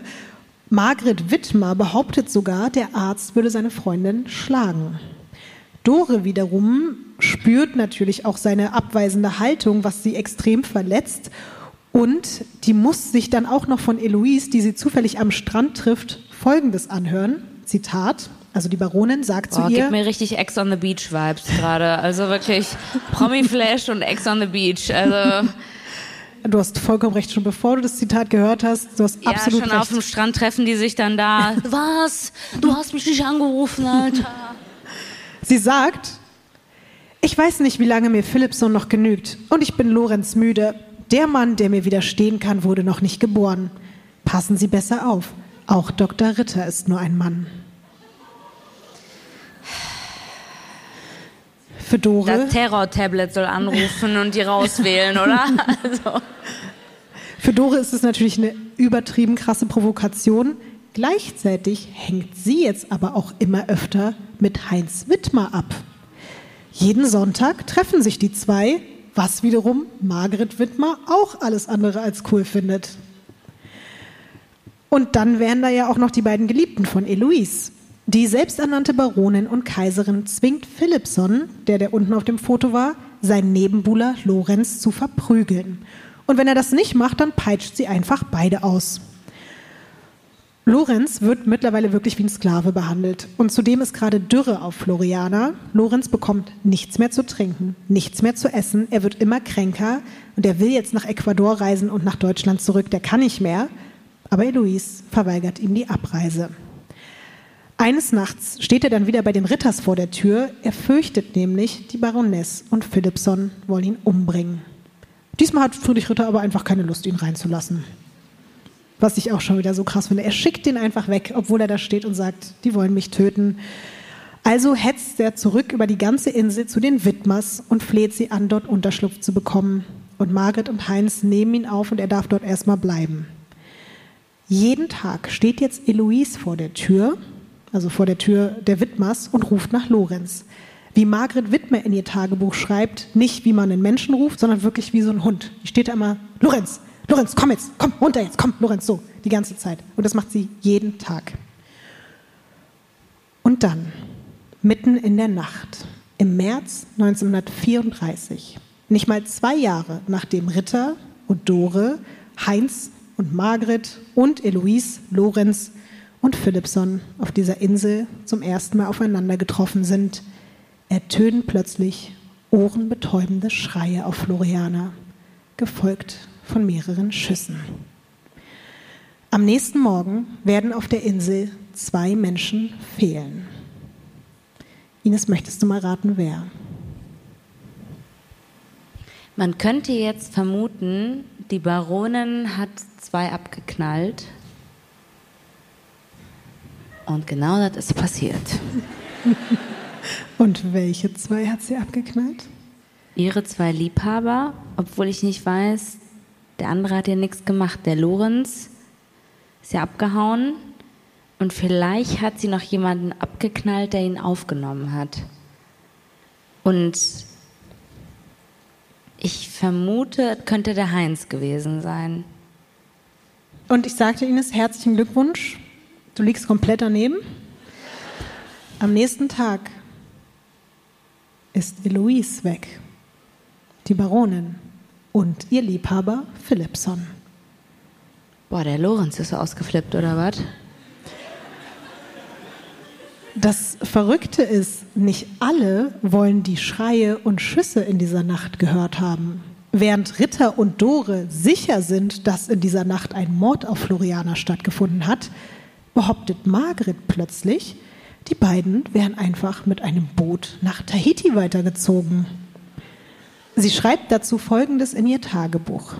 Und ich muss dazu sagen, sie nennt in ihrem Tagebuch ab einem gewissen Zeitpunkt Eloise nur noch Frau. Nichts mehr sonst, einfach nur noch Frau. Sie schreibt, Frau erscheint am Tor und fragt nach Lorenz und sagt, dass einige ihrer Freunde angekommen sind, um sie in die Südsee mitzunehmen. Ich kann meinen Ohren kaum trauen. Das, wonach wir uns so gesehnt haben, ist Realität geworden. Es ist wahr. Frau Bousquet und ihr Freund Philipson haben die Insel verlassen. Das Ding ist aber, an diesem Tag war gar kein Boot in der Nähe von Floriana. Auch nicht in den Tagen davor. Und in der Hütte von Eloise sieht es ganz und gar nicht nach einem freiwilligen Aufbruch aus. Es dauert nur ein paar Tage, da schmeißt Friedrich Ritter einen Brief in die Posttonne an die ecuadorianische Regierung, in dem er behauptet, Heinz Wittmer habe Eloise und Philipson erschossen. Außerdem schreibt er einen weiteren Brief an den befreundeten amerikanischen Millionär, in dem steht, Zitat, Retten Sie uns, wir sind Zeugen eines Mordes geworden und nun erwartet jeden von uns eine tödliche Kugel irgendwo im Busch. Heinz Wittmer verfasst daraufhin ebenfalls einen Brief, in dem er Ritter die Schuld gibt und auch behauptet, dass der Arzt schon seit langem aggressiv sei und eben Doris Strauch gegenüber gewalttätig ist. Dann zieht Margret aber auch öffentlich in Betracht, dass es Lorenz gewesen sein könnte. Er war schließlich mal die Nummer eins von Eloise und wurde dann nur noch gedemütigt und geschlagen. Und auch er hätte etwas Bedrohliches an sich gehabt. Sie schreibt über ihn, Zitat, Unheimlich war seine leise Art, durch den Busch zu schleichen und plötzlich vor einem aufzutauchen. Immer war ich erschrocken, wenn er mich wie aus dem Boden gewachsen auf diese Art überraschte. Auch Doris Strauch berichtet, wie sehr sich Lorenz gefreut habe, dass seine ehemalige Geliebte und sein Rivale verschwunden sind. Er soll danach wirklich wie ausgewechselt gewesen sein. Außerdem verkauft Lorenz nur ganz kurz nachdem sie weg ist einfach allen Besitz der Baronin an die Widmers und Ritters, inklusive der Hütte und aller Baumaterialien. Und so verdächtigen sich einfach plötzlich alle gegenseitig, schuld am Verschwinden der beiden Insulaner zu sein. Was ich daran besonders interessant finde, ist, dass sich irgendwie alle sicher zu sein scheinen, dass die Baroness nie wieder auftaucht. Und damit sollen sie recht behalten. Es gibt nie wieder nirgendwo auf der Welt auch nur eine Spur, die auf Eloise oder ihren Liebhaber hindeutet. Sie bleiben aber nicht die einzigen Bewohner Florianas, die die Galapagos-Inseln anscheinend nicht lebend verlassen können. Was glaubst du denn, wer der Nächste oder die Nächste ist? Naja, Margret schon mal nicht, weil wir haben ja Töne von ihr gehört. Alle anderen können sein. Ähm, Dörte. Dörre? Dörte. Es waren zu viele Namen mittlerweile. Ich bin da wirklich schlecht. Dore meinst Dore, du? Okay. ja. Dore ist es nicht. Nicht. Da Aber warte, ich, ich, erzähl's gedacht, ja. dir. Ich erzähl's dir. Jetzt, wo Eloise weg ist, möchte auch Lorenz endlich zurück nach Deutschland. Mit einem norwegischen Fischer soll es erstmal zur Nachbarinsel San Cristobal gehen und von dort aus dann zum Festland Ecuadors und dann Richtung Europa. Wie kommunizieren die denn alle überhaupt? Durch die Posttonne. Also du schreibst irgendwie, ich will hier weg und sechs Monate später sagt irgendein Fischer, ich bin in vier Monate da. Warte um 14.15 Uhr. Wenn du um 14.17 Uhr nicht da bist, bin ich weg. Ja, Ja. genau so ist das abgelaufen. Und dann sitzt er eben auf dem Boot von dem norwegischen Fischer und ist auf dem Weg und hofft, dass jetzt endlich alles gut wird. Aber die beiden kommen noch nicht mal auf der Nachbarinsel an. Das Boot, auf dem er sich befindet, verschwindet. Erst Monate später findet man seine mumifizierte Leiche auf einer einsamen Insel. Auf Floriana ist jetzt also wieder die beinahe ursprüngliche Konstellation eingekehrt. Die Ritters und die Widmers. Aber auch dabei soll es nicht bleiben. Doris Gesundheitszustand hat sich verschlechtert und ihr Lebensgefährte möchte nun scheinbar, dass sie die Insel verlässt. Aber nicht jetzt so nach dem Motto, das ist besser für dich, wir gehen jetzt, sondern sie soll gehen. Verpiss dich. Ich bleibe ja. hier. Und nicht nur das, er will sogar angeblich seine Ehefrau auf die Insel holen. Wie lange ist das jetzt her? Die sind jetzt schon seit 1929 da und wir sind mhm. jetzt 1934. Also fünf Jahre. Mhm. Hätte ich gesagt sieben Jahre, hätte es auch mhm gesagt, ja. ne? Ja. Das Kalkuli ja, ja, äh, for life. Okay. Ja, es ist sehr viel passiert. Also ich hatte nicht das Gefühl, dass es jetzt nur fünf Jahre waren. Das ist äh, extrem gewesen. Okay, er sehnt sich also zurück nach seiner Ex. Ex on the beach. Mhm. Ja.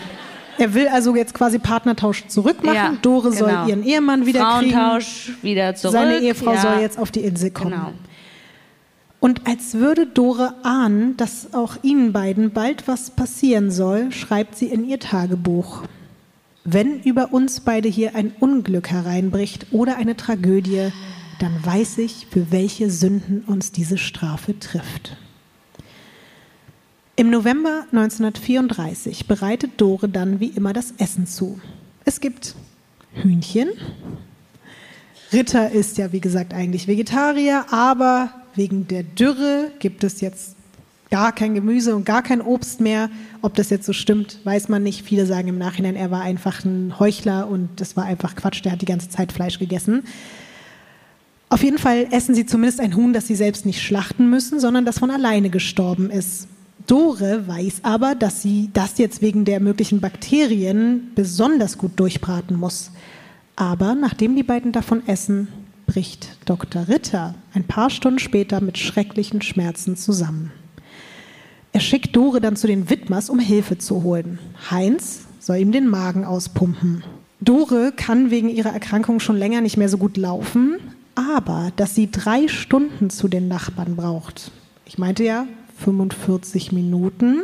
Und das in dieser Notsituation, das erscheint doch vielen im Nachhinein ein bisschen merkwürdig. Als die Widmers dann endlich nach Ewigkeiten, also nach vier Stunden oder so, zusammen mit Dore in Frido eintreffen, ist Dr. Ritters Zunge schon so angeschwollen, dass er nicht mehr sprechen kann. Er liegt auf dem Boden zusammengekrampft voller Schmerzen und gibt zu verstehen, dass er einen Stift braucht. Mit letzter Kraft kritzelt er auf ein Stück Papier. Dore, ich verfluche dich in meinem letzten Augenblick. Ines, was glaubst du, macht Dore jetzt mit diesem Zettel? Fressen. Ja. Ja. ja. ja. Sie schluckt, also dass du das jetzt sagst. Ja. Gut, na klar.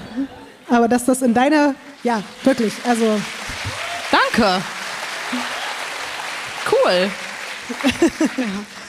Aber dass das in deiner Forschungskraft dann einfach auch so funktioniert, dass sie sich den Zettel in den Mund steckt und runterschluckt. Das irgendwie, ich, mir ich habe mich connected gefühlt irgendwie mit, mit Dore nach all dem, was du so erzählt hast und so. Mir tat die irgendwie leid. Jetzt habe ich das Gefühl, es gibt einen Plot-Twist, was Dore betrifft, aber erzähl mal weiter. Friedrich Ritter wird in seinem einstigen Paradies beerdigt. Er ist keine 140 Jahre alt geworden. Sondern? Ich glaube, zu diesem Zeitpunkt, er war so und so alt, als er losgefahren ist. Jetzt sind fünf Jahre vergangen, jetzt ist er und fünf Jahre ist älter. Fünf Jahre älter, okay. Mann, ja. Er war irgendwas mit Anfang 40, jetzt ist er Mitte 40, Ende 40, okay, fünf Jahre älter halt. Mhm. Ich habe so Angst. Also 100 Jahre entfernt von dem, was er eigentlich ja, vielleicht sein wollte. 95 Jahre vielleicht. Knapp um Habe ich jetzt, habe ich gere gut gerechnet? Ich wollte erst 105 sagen, aber dann ist mir aufgefallen, in die andere Richtung muss man das machen. Mhm. Nur wenige Wochen später, Ende 1934, verlässt auch Dore die Insel. und kehrt freiwillig nach Berlin zurück. Und das in der Zeit, also wir können uns vorstellen, wie das da gerade aussieht in Berlin 1934, dass man da freiwillig wieder hingeht, das ist schon irgendwie auch. Ja, gut, aber der hat ja nichts mitbekommen, oder? Naja, doch. Man, die haben ja auch Zeitungsartikel geschickt bekommen die ganze Zeit. Also die haben Ja? schon mitbekommen, was in der Okay. Welt abgeht. Aber sie wollte lieber weg von der Insel und lieber wieder dort sein.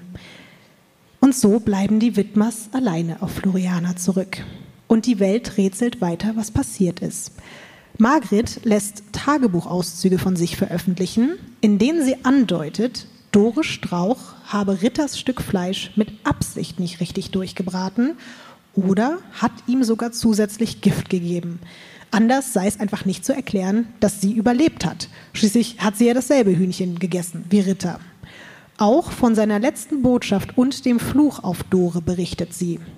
Dore wiederum möchte diese Spekulation natürlich nicht auf sich sitzen lassen und ihre Version mit der Welt teilen. Sie veröffentlicht ein Buch mit dem Titel Satan Came to Eden.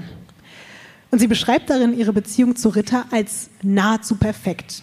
Also wirklich so Bilderbuchbeziehung, alles war super schön, während ja der Rest der Inselbewohner das ganz, ganz anders wahrgenommen hat. In ihrem Buch behauptet sie außerdem plötzlich, Ritter wäre an einem Herzinfarkt gestorben. Von Vergiftung oder diesem Zettel ist halt keine Rede. Seine letzten Momente beschreibt sie wie folgt. Plötzlich öffnete er seine großen blauen Augen und streckte seine Arme nach mir aus. Sein Blick war erfüllt von einer freudigen Ruhe, als wollte er zu mir sagen, ich scheide, doch ich verspreche dir, nie zu vergessen, wofür wir gelebt haben. Ja, aber was ist jetzt der Beweis, was stimmt und was nicht? Ja, das ist eine richtig gute Frage, Ines. Ja, sag mal. Ja. Also wir haben, du, du formulierst das so nach dem Motto, als ob die Dörte da irgendwie komplett Scheiße erzählt hätte. Und ähm, die Margret, das stimmt halt alles. Nur weil wir jetzt die Töne von der Margret haben, bist du auf einmal auf deren Seite, oder was? Ich erzähle doch nur alle Seiten hier. Also ich erzähle, was Margret Ja, erzählt aber hat. schon Und ich- voreingenommen. Also Wirklich nur ein paar Jahre später, also auch sehr, sehr früh, stirbt dann auch Dore. Weder die Regierung in Ecuador noch die deutschen Behörden ermitteln jemals längerfristig, was das Verschwinden von Eloise und Philipson oder den Tod von Friedrich Ritter betrifft. Die machen so ein paar Befragungen. Auch Dore wurde vor ihrem Tod ein paar Mal noch befragt. Die Widmers wurden befragt. Aber dann hat man das auch einfach liegen gelassen und sich nicht weiter dafür interessiert. Margret und Heinz leben dann tatsächlich das friedliche Leben, das sie sich von Anfang an auf dieser Insel erträumt haben. Und jetzt halte ich fest, es kommt noch ein weiteres Kind auf die Welt. Und wie heißt das? Es heißt Floriana Ingeborg. Das hat die Insel nicht verdient. Und tatsächlich bauen sie ein kleines Hotel auf Floriana Nee. mit 20 Zimmern. Die Wittmer Lodge.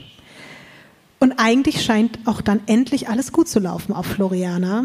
Aber dann beginnt auch für die Wittmers eine Art Todesfluch. Harry, Heinz Sohn aus erster Ehe, ertrinkt bei einem Bootsunfall. Zehn Jahre später stirbt Heinz an einem Hirnschlag. Floriana Ingeborg, die inzwischen frisch verheiratet ist. Und Was? Ja, ja, wir springen ja jetzt. Aber wen heiratet die? naja, einen Typen heiratet die. Die ist jetzt Anfang Ach so, 20. vom Hotel. Ja. Oder ihren Bruder. Also das ist jetzt Ines, ich kann jetzt hier nicht alles genau erzählen, aber mittlerweile sind hier Einen anderen es kommen Menschen. An, kein Ja, okay. Inzest. Das ist jetzt Okay. hier heute Ja. alles gut. Sie hat geheiratet, sie ist jetzt Anfang 20, aber ihr Ehemann verschwindet von einer auf die andere Sekunde bei einem Jagdausflug auf Floriana spurlos. Man findet niemals irgendwelche Spuren und auch keine Überreste von ihm. Und auch das ist natürlich irgendwie so ein bisschen unheimlich. Aber gibt es da wilde Tiere eigentlich? Naja, also es gibt schon irgendwie Tiere, aber jetzt Ja, so, aber wir haben von Flamingos geredet. Also, naja, wir haben auch von so Echsen geredet und so, Ja, aber eine Echse. Ich, na, es gibt es gibt auf jeden Fall hier die Komodo-Varane, die dich Ja. komplett ficken, wenn die Zerfetzen. einmal kurz irgendwo reinbeißen, dann vergiftest du qualvoll die nächsten drei Tage. Ich kann dir jetzt nicht genau sagen, ob das jetzt irgendwie an einem Tier lag, aber auf jeden Fall ist er spurlos verschwunden und er ist nie wieder aufgetaucht. Margret Wittmer hat eine lange Zeit gefühlt wirklich alle überlebt, irgendwann hat man ihr in der Presse dann auch den Titel Die Königin von Floriana übertragen, den sich einst die Baronin selbst gegeben hat. Ich zeige dir jetzt zum Schluss noch ein Bild von Margret und der Widmer Lodge auf Floriana. Lebt die da immer? Das ist die Oma, von der ich geredet habe am Fensterbrett, oder? So redet die.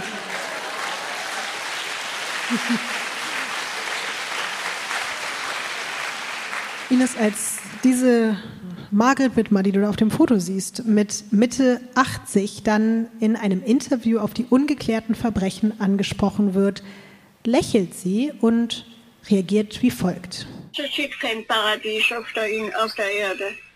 Die Menschen selbst machen das Paradies, ja? Alle Probleme, die in der Welt gibt, sind von den Menschen erfunden worden, ja? Nada más. Nada más heißt übrigens äh, mehr nicht.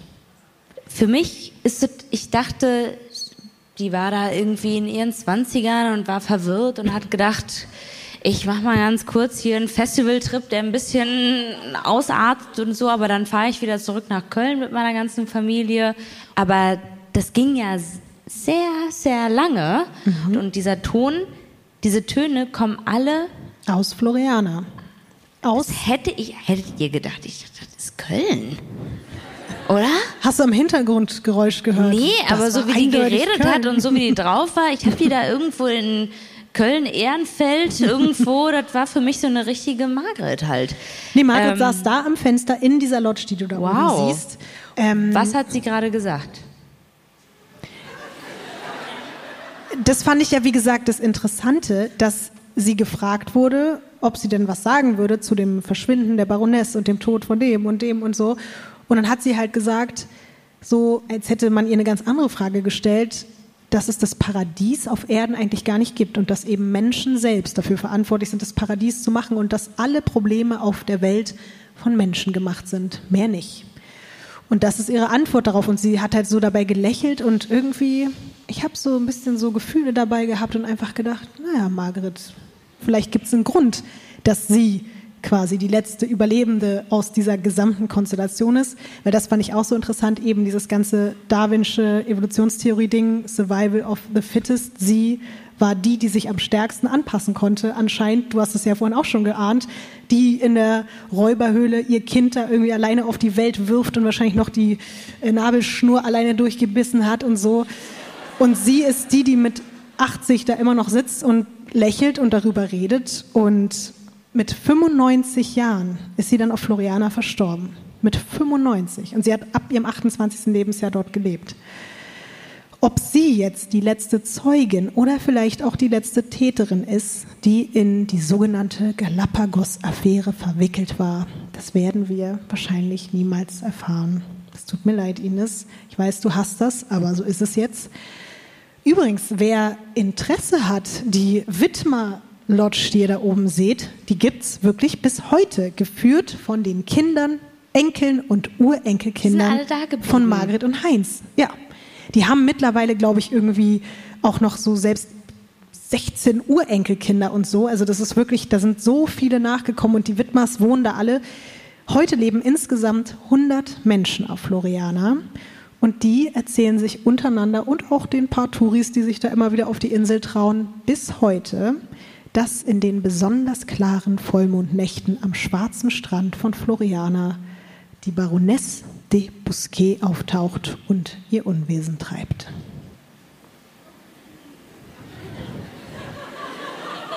Weiß ich nicht. Ich habe nicht das Gefühl, dass sie alle umgebracht hat. Margret. Das habe ich jetzt auch nicht gesagt. Nee, aber das ist so mein hat. Gefühl. Ich weiß, du hast auch nicht gefragt, aber das möchte ich irgendwie gerade loswerden. Ich habe fast das Gefühl, dass sie so gedacht hat, alle anderen fetzen sich, die zerstören sich selber. Und so wie die geredet hat, dass es das Ding ist, dass sie eigentlich mit ihrer Familie am meisten diese Insel wirklich gefühlt und gewertschätzt hat und da einfach ein friedliches Leben führen wollte und bestimmt auch abgefuckt war von diesen ganzen Drumherum und diesen Streitereien und diesem Hass und diese, diese Missgunst und aber irgendwie gibt sie mir keine Mörder-Vibes. Mir auch nicht, aber genau das, was du gerade gesagt hast, ist, finde ich, ein ganz wichtiger Punkt. Sie und auch ihr Mann wollten unbedingt Frieden auf dieser Insel haben und deswegen könnte ich mir vorstellen, dass sie den Part, der den Frieden am meisten gefährdet hat, nämlich die Baroness, einfach nur in so einer Art Notwehr ausgeschaltet haben, um zu sagen, wenn die hier bleibt, solange wird diese Insel niemals mehr Frieden finden. Und vielleicht war es ja auch wirklich in irgendeiner Eskalation rund um Lorenz oder ich weiß es nicht. Oder sie haben sie nachts getroffen und es ist eskaliert und sie haben sie erschossen. Aber für mich ist das die plausibelste Erklärung und irgendwie macht es Margaret auch für mich einfach noch interessanter so als Charakter. Vielleicht war es aber auch alles ganz anders. Vielleicht waren es auch am Ende doch Ritter und Dore, die die Baronin umgebracht haben. Vielleicht waren es auch alle zusammen und plötzlich wollten sich später alle gegenseitig dann doch irgendwie dafür die Schuld in die Schuhe schieben. Wir werden es, wie gesagt, leider nicht erfahren. Aber das war auf jeden Fall die Geschichte rund um die Galapagos-Affäre und ich hoffe, ihr hattet ein bisschen Spaß. Ich hoffe, du auch.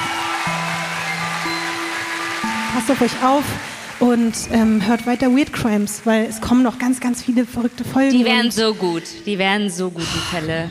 Und nächstes Jahr gehen wir auf eine richtige Tour und dann kommt ihr hoffentlich bald alle wieder. Also, wenn ihr wollt. Danke. Ines, komm noch mal eine richtige.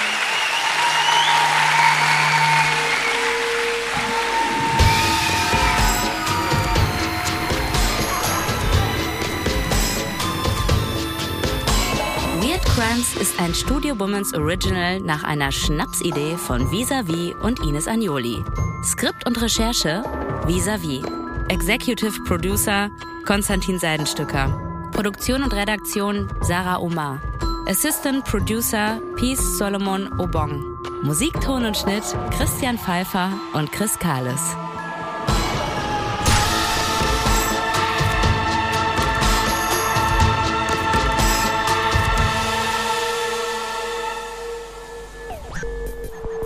Neue Folgen von Weird Crimes hört ihr jeden zweiten Donnerstag überall, wo es Podcasts gibt. Und wenn ihr keine Episode verpassen wollt, dann folgt dem Podcast auf der Plattform eurer Wahl. Buh, Stefanie Giesinger hier. Mit mir habt ihr nicht gerechnet, oder? Ich bin nur kurz hier, um euch über meinen Podcast zu erzählen, G-Spot. Bei dem spreche ich über alle möglichen Themen, wie zum Beispiel Sex, Feminismus, Beziehungen und auch vergangene Beziehungen. In der aktuellen Folge spreche ich mit meinem Ex-Partner Markus Butler über alles, was wir so erlebt haben, was wir vielleicht sogar bereuen, wie wir uns jetzt fühlen, wie wir Liebe sehen und was wir uns für die Zukunft wünschen. Also, falls ihr Lust habt reinzuhören, würde ich mich sehr freuen. Bis dann!